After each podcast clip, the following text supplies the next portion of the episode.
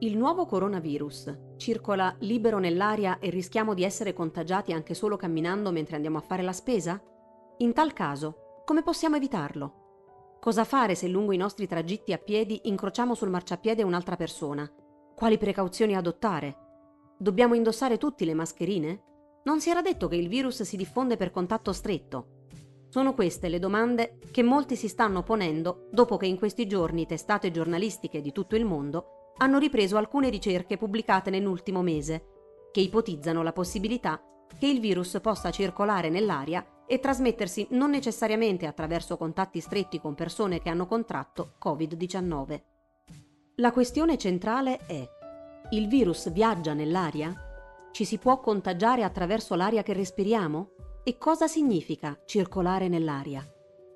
Finora, secondo le indicazioni fornite dall'Organizzazione Mondiale della Sanità, sappiamo che il nuovo coronavirus SARS-CoV-2 è un virus respiratorio che si diffonde principalmente attraverso il contatto stretto con una persona malata, che sia un operatore sanitario, una persona con cui si è stati a contatto faccia a faccia, qualcuno con cui si convive, compagni di viaggio seduti nella stessa fila o nelle due file antecedenti, ad esempio in aereo entro un periodo di 14 giorni prima o dopo la manifestazione della malattia. La via primaria di contagio sono le goccioline del respiro delle persone infette, ad esempio quando tossiscono o starnutiscono, attraverso contatti diretti personali, toccando con le mani contaminate, non ancora lavate, la bocca, il naso o gli occhi. In rari casi il contagio può avvenire tramite contaminazione fecale. In ogni caso, si legge sul sito dell'OMS, sono in corso ulteriori studi per comprendere meglio le modalità di trasmissione del virus. La questione della possibilità che il virus possa diffondersi nell'aria è tornata d'attualità alcuni giorni fa negli Stati Uniti, per poi essere ripresa praticamente dappertutto. Lo scorso 1 aprile la National Academy of Science, NAS, ha inviato una lettera a Kelvin Drogemeyer, capo dell'Ufficio della Politica Scientifica e Tecnologica della Casa Bianca, sostenendo che per quanto gli studi attuali non siano definitivi, alcuni risultati possono far pensare che il nuovo coronavirus possa trasmettersi non solo attraverso le grandi goccioline emesse con un colpo di tosse o con uno starnuto, ma anche attraverso la respirazione o parlando. Dopo questa lettera, riporta Science, i centri statunitensi per il controllo e la prevenzione delle malattie, CDC, che finora avevano seguito le indicazioni dell'OMS sulle modalità di trasmissione di SARS-CoV-2, starebbero per cambiare la propria posizione sulla questione e suggerire ai cittadini americani di indossare le mascherine quando sono in luoghi pubblici per ridurre la diffusione del virus. A far propendere per questa nuova ipotesi c'è stata anche la notizia dei 45 membri di un coro di 60 persone nello stato di Washington che si sono ammalate dopo aver provato insieme nonostante avessero evitato di stare a stretto contatto. Tuttavia, come riporta la CNN, anche il primo firmatario della lettera, Harvey Fineberg, ex rettore della Harvard School of Public Health e presidente del comitato permanente della NAS sulle malattie infettive, ha precisato che per quanto sia ipotizzabile che si possa restare contagiati se si genera un aerosol del virus in un ambiente chiuso, all'esterno è molto probabile che venga disperso dal vento. Di quale aria parliamo? I timori e la confusione sono stati generati dall'affermare genericamente che il virus circola nell'aria, come hanno fatto alcuni media anche in Italia. Tuttavia, come spiega Ed Young su The Atlantic, parlare di trasmissione nell'aria di un virus in termini tecnici ha un significato molto specifico. Quando le persone sono infette da un virus respiratorio, emettono particelle virali ogni volta che parlano, respirano, tossiscono o starnutiscono. Queste particelle sono racchiuse in goccioline, droplet, di muco, saliva e acqua. Le goccioline più grandi sono più pesanti e cadono ad una distanza ravvicinata e per questo motivo è stata data l'indicazione di mantenere la distanza di almeno un metro dalle persone a noi vicine. I globi più piccoli evaporano, lasciando virus secchi in sospensione nell'aria e si spostano più lontano. Questi sono chiamati aerosol Produciamo aerosol quando espiriamo l'aria dai polmoni o quando parliamo. Quando i ricercatori affermano che un virus è disperso nell'aria, come nel caso del morbillo o della varicella, significa che si muove come aerosol, cioè nuvole di sostanze invisibili a occhio nudo che in presenza di moti turbolenti possono spostarsi molto lontano. Ma è questo il caso del nuovo coronavirus? È un virus che infetta coprendo grandi distanze nell'aria aperta? Le ricerche pubblicate finora suggeriscono che il virus resta nell'aria circostante i pazienti ricoverati negli ospedali, sembra posarsi sugli impianti di aerazione, nei bagni, sui pavimenti sotto i letti dei degenti, ma non ci sono evidenze che dimostrano che queste particelle siano contagiose. In un articolo pubblicato la scorsa settimana, Lydia Buruiba dell'MIT, ad esempio, è giunta alla conclusione che esalazioni, starnuti e tosse scatenano nuvole vorticose e in rapido movimento di goccioline e aerosol oltre il metro di distanza finora raccomandato. Tuttavia, la ricercatrice ha commentato che non è noto se ci siano implicazioni cliniche rispetto a Covid-19. La domanda da fare quindi non è se SARS-CoV-2 resti nell'aria, ma fino a che punto si sposta il virus ed è abbastanza stabile e concentrato da poter essere contagioso nel suo spostamento? E resiste all'aria aperta? La maggior parte della trasmissione, spiega a Nature Ben Cowling, epidemiologo dell'Università di Hong Kong, avviene a distanza ravvicinata. L'idea di nuvole di virus che si muovono nell'aria e ci inseguono è fuorviante, aggiunge a The Atlantic Lindsay Marr, esperta di malattie trasportate dall'aria alla Virginia Tech. Il rischio di infezione è maggiore se si è più vicino a chi è contagiato e si è in luoghi affollati, ma se si è a distanza di sicurezza, stare all'aria aperta fa bene alla salute ed è fantastico.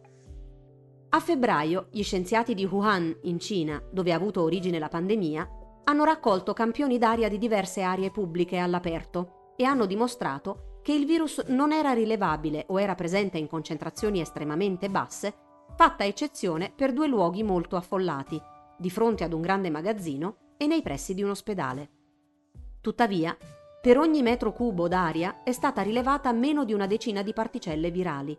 Non si sa ancora quante particelle virali siano necessarie per dare origine ad un contagio. Nel caso di SARS, per fare una comparazione, uno studio aveva stimato tra le 43 e le 280 particelle, un numero molto maggiore rispetto a quelle rinvenute a Wuhan.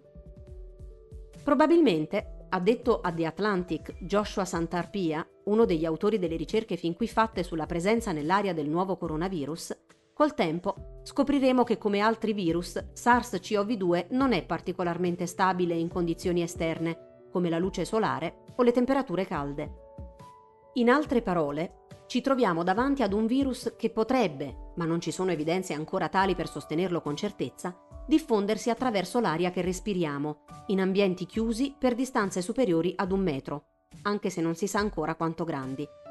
Ma non siamo di fronte ad un gas, libero di contagiarci in spazi aperti.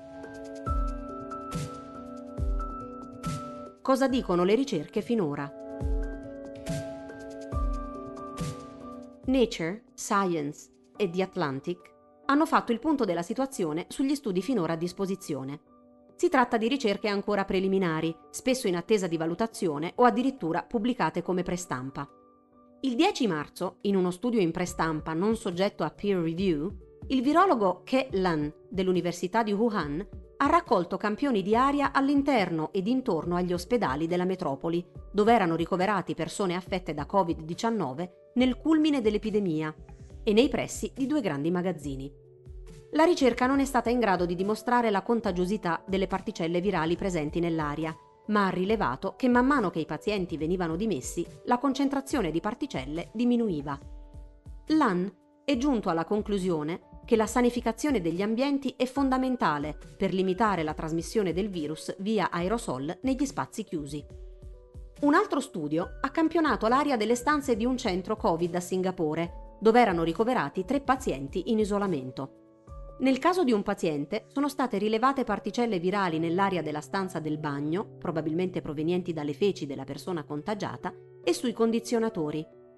Questo potrebbe suggerire che in un ambiente chiuso la malattia può trasmettersi anche respirando la stessa aria in cui si trova un malato. Tuttavia, i due autori della ricerca hanno precisato nelle conclusioni che lo studio necessita di ulteriori approfondimenti e aggiornamenti perché limitato nelle dimensioni del campione analizzato e nelle condizioni in cui sono stati raccolti i dati. Un team di ricercatori degli Stati Uniti ha sparato fluidi carichi di virus in un cilindro rotante per creare una nuvola di aerosol. Attraverso questo esperimento, gli studiosi hanno scoperto che un virus può sopravvivere e rimanere infettivo per almeno tre ore. Ma come spiegato a Nature anche da uno degli autori della ricerca, Jamie Lloyd Smith, studioso di malattie infettive all'Università della California a Los Angeles, si tratta di una sperimentazione fatta in condizioni altamente artificiali, che non riflette ciò che accade mentre cammini per strada. Quello sperimentato dagli scienziati USA è più simile a ciò che accade in contesti ospedalieri, durante procedure simili a quelle di intubazione dei pazienti quando si corre il rischio di aerosolizzazione del virus. È questa, tra l'altro, una delle situazioni più rischiose evidenziate anche dall'Istituto Superiore di Sanità nel protocollo pubblicato lo scorso 30 marzo sulle procedure di sicurezza di tutti gli operatori sanitari. Lo studio più recente è quello pubblicato il 26 marzo da un gruppo di ricercatori del Nebraska, guidato da Joshua Santarpia.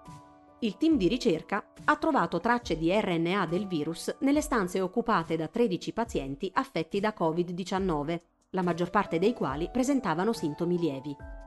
RNA virale è stato rinvenuto sulle sponde del letto, in bagno, ma anche su punti più difficili da raggiungere come le griglie dei condizionatori, i davanzali delle finestre e il pavimento sotto i letti. La concentrazione più alta è stata registrata vicino ai pazienti che venivano aiutati con cannule di ossigeno. I test di campionamento dell'aria hanno consentito inoltre di rilevare particelle virali fluttuanti a un metro dai pazienti, nei corridoi delle stanze dove erano ricoverati e appena fuori le porte. Questo dimostrerebbe che il virus permane nell'aria sotto forma di aerosol e le particelle virali sono prodotte da individui affetti da Covid-19 anche in assenza di tosse. Ma non rappresenta nulla di allarmante, spiegano gli autori della ricerca. Rilevare RNA virale nell'aria è come trovare le impronte sulla scena del crimine. Il colpevole era lì, ma potrebbe essere scomparso nel tempo. Le particelle rinvenute nei campioni d'aria campionati, spiega Santarpia a The Atlantic, non erano infettive. Presto, ha proseguito il ricercatore, saranno pubblicati i risultati di nuovi test. La presenza di particelle infettive sarebbe la prova che il virus può coprire anche le lunghe distanze in una stanza di ospedale, ma anche in questo caso mancherebbero dei dati per provare che quelle particelle siano sufficienti per dare origine ad un contagio. La questione non è se il virus è nell'aria, come detto, ma quanto devono essere concentrate le particelle virali sotto forma di aerosol per infettare altre persone presenti nella stessa stanza. Quante particelle ci vogliono per generare un contagio? Quali distanze può coprire il virus mantenendosi stabile ed infettivo? Sono tutte domande ancora senza risposta e che necessitano di esperimenti a lungo termine. Per ottenere queste risposte dovremmo esporre gli animali a diverse quantità di virus nell'aria, vedere se vengono infettati e comparare i dati raccolti con quelli del virus rilevati nei luoghi dove ci sono le persone infette, spiega a The Atlantic Bill Henage, epidemiologo ad Harvard. Ci vogliono anni per scoperte del genere. Che fare? Come detto, la questione della trasmissione del virus nell'aria per ora riguarda gli ambienti al chiuso. In particolare, commentano Santarpia e Marr a The Atlantic, i luoghi più rischiosi sono i supermercati, le stanze di ospedale, gli ascensori o tutti quegli ambienti dove è facile che ci siano assembramenti di persone in spazi ristretti. Gli esperti sentiti da Nature e The Atlantic consigliano di seguire le indicazioni suggerite dall'OMS e dai governi lavarsi le mani frequentemente, evitare gli assembramenti, mantenere un metro almeno di distanza dagli altri, areare i locali più volte al giorno. È molto più rischioso toccare superfici condivise che respirare la stessa aria in poco tempo, spiega ancora Joshua Santarpia, uno degli autori delle ricerche sulla contagiosità degli aerosol del virus prodotti dai pazienti colpiti da Covid-19. Più che le mascherine, suggerisce il ricercatore dell'Università del Nebraska, occorrerebbe usare guanti quando si va a fare la spesa e disinfettare le mani prima di uscire. Tuttavia, proprio il ricorso alle mascherine è diventato uno degli argomenti più dibattuti dopo l'ipotesi che il virus possa trasmettersi anche attraverso il parlare e l'espirare dai polmoni. Finora l'OMS aveva consigliato di indossarla se ci sono dei sintomi respiratori, anche comuni, come tosse e difficoltà a respirare. Se si ha stretto contatto con persone con questi sintomi, o se si lavora come operatore sanitario. Non è necessaria invece a chi non ha sintomi respiratori, anche perché indossarla non protegge al 100% da un possibile contagio. Successivamente è stato raccomandato di non acquistare mascherine per evitare che gli operatori sanitari ne restino sprovvisti.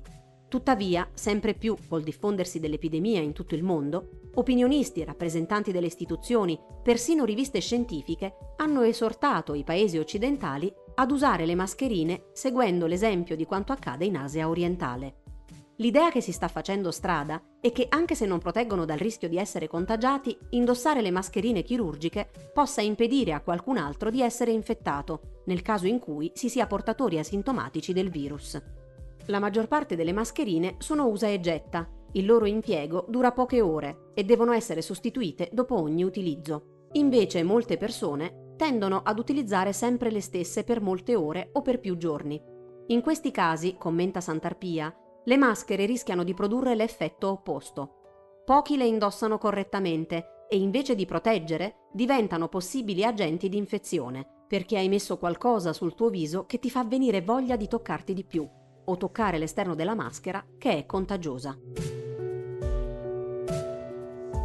Cosa dicono l'OMS e l'Istituto Superiore di Sanità? Il 29 marzo l'OMS ha pubblicato un documento che fa un nuovo punto su Covid-19. L'Organizzazione Mondiale della Sanità ha spiegato che allo stato attuale le modalità di trasmissione della malattia sono ancora quelle indicate in precedenza, e cioè attraverso goccioline del diametro tra 5 e 10 micrometri, emesse attraverso tosse o starnuti, mediante il contatto stretto con persone infette, o contatto indiretto con superfici o con oggetti toccati dai malati. La trasmissione aerea, invece, può essere possibile solo in circostanze e contesti specifici, in cui vengono eseguite procedure o trattamenti di supporto che generano aerosol, come l'intubazione endotracheale, la broncoscopia, la somministrazione di un trattamento nebulizzato, la ventilazione manuale prima dell'intubazione, la rotazione del paziente in posizione prona o la disconnessione del paziente dal ventilatore. Sulla base delle prove disponibili, comprese le recenti pubblicazioni, l'OMS continua a suggerire le precauzioni indicate finora per evitare il contagio. Tuttavia, per quanto riguarda l'utilizzo dei dispositivi di protezione come le mascherine, l'organizzazione si dice pronta ad eventuali aggiornamenti nel caso in cui emergeranno nuove evidenze. Sulla questione è intervenuto anche l'Istituto Superiore di Sanità, nel corso della conferenza stampa del venerdì, il presidente Silvio Brusaferro ha spiegato che non ci sono al momento evidenze che il virus circoli nell'aria.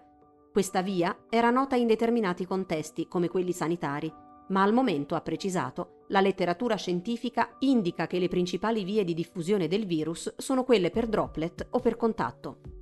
Infine, intervistato durante la trasmissione Omnibus sulla 7, l'epidemiologo Pierluigi Lopalco, a capo della task force della Regione Puglia su Covid-19, ha precisato che la persistenza nell'aria di goccioline più leggere, che rimangono sospese magari un po' più nell'aria, che possono avere un ruolo nella trasmissione, riguarda chi lavora in ambienti chiusi e chi lavora dove ci sono dei casi, e quindi importante soprattutto per gli operatori sanitari.